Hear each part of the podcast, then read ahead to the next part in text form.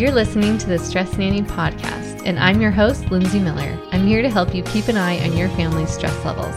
In our fast paced lives, the ability to manage stress has never been more important for kids or adults.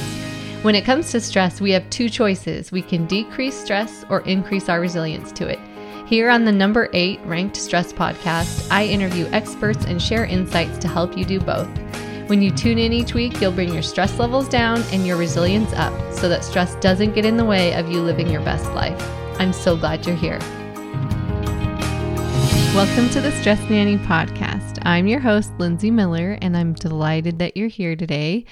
Some weeks on the podcast, I interview guests, and other weeks, I share mindfulness tools. And this is going to be a week where I share a mindfulness tool.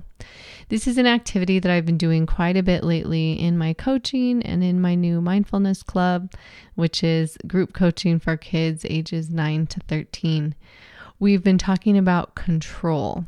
And one of the things that can be really, really stressful when you're a kid is that so few things are in your control if you think about it, kids, you know, like every day they are usually going to school, sometimes, you know, excitedly and sometimes not. We often dictate their schedule to a large degree. Sometimes we dictate what they can wear, or at least we set some boundaries around what they can wear that they may or may not agree with. We also, you know, have a tendency to make choices around their food options and we make choices about what's a safe activity or what is not a safe activity. And as parents, that's our job, right? We do all those things in an effort to keep our kids safe, to help them grow healthy and strong, and to give them like the best possible chance of having a good experience in life. But sometimes, from the kids' perspective, those things kind of add up and it can start to feel like there are very few things in your control. And if you're a kid who appreciates having control of a situation and has kind of a, a stronger will and a tendency to have a desire to influence outcomes consistently, then that kind of control can be really, really frustrating. And I know so many of us take the opportunity to give kids choices whenever we can. And I also know that sometimes in the hustle and bustle of daily life, it can just get tricky to be doling out choices all over the place, right? And sometimes we just have to decide. So, today, the activity that I want to share has to do with those times when your child is maybe acting out or you're getting a sense that they're just ultra frustrated and you have an idea that it's because they're wanting to control outcomes, but they don't feel like there's very much they can, you know, control. There's very much in their power. So, this is called in control, not in my control. So, we look at it from the perspective of like what is the thing that mom is choosing right now? What is the the structure that mom or dad is putting in place? And the structure might be that it's time for bed so, if it's bedtime and maybe we're not ready for bed, we don't want to stop doing the thing that we're doing to go to bed. Um, you know, there's just a variety of things that might get in the way of kids wanting to, you know, get excited about bedtime. So, in that moment, we can take into consideration the fact that our child is really engaged in what they're doing and doesn't maybe want to go to bed. And then we offer them the thing that's in their control, right? I know it's frustrating to you that it's bedtime I would love to see which pajamas you choose. Or do you want to brush your teeth in my bathroom or your bathroom? Or are you going to wear slippers tonight? Or do you want to wear socks? Or do you want to have bare feet? Right? If we just take just a second, and it really does just take 20 to 30 seconds to think about what choices the child can make in that moment, like what is in their control. And then we can offer those up in abundance. And kids usually really relish the opportunity to make choices. So if we give them those choices, a lot of times they'll engage and they might grumble and get frustrated a little bit, but especially little kids, they'll just like feel like the world is opened up to them if you give them three choices at bedtime, right?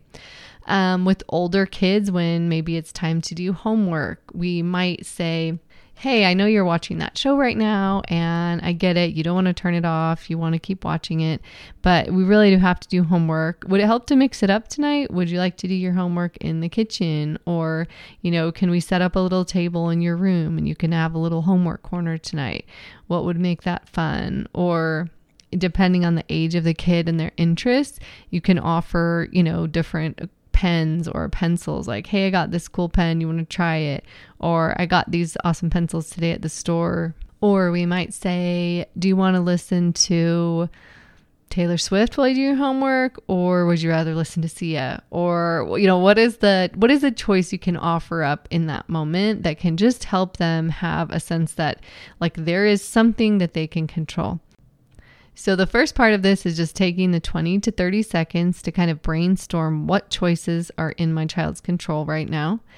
And then the second part is only offering the choices that are going to not make our life crazy.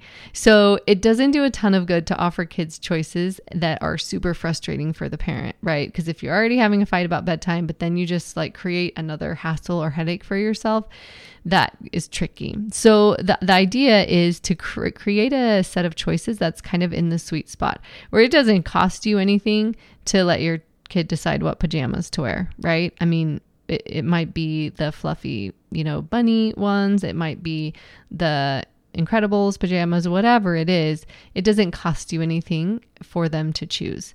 So, thinking through options that don't create a burden for you, that's the second part of the tool that's really important.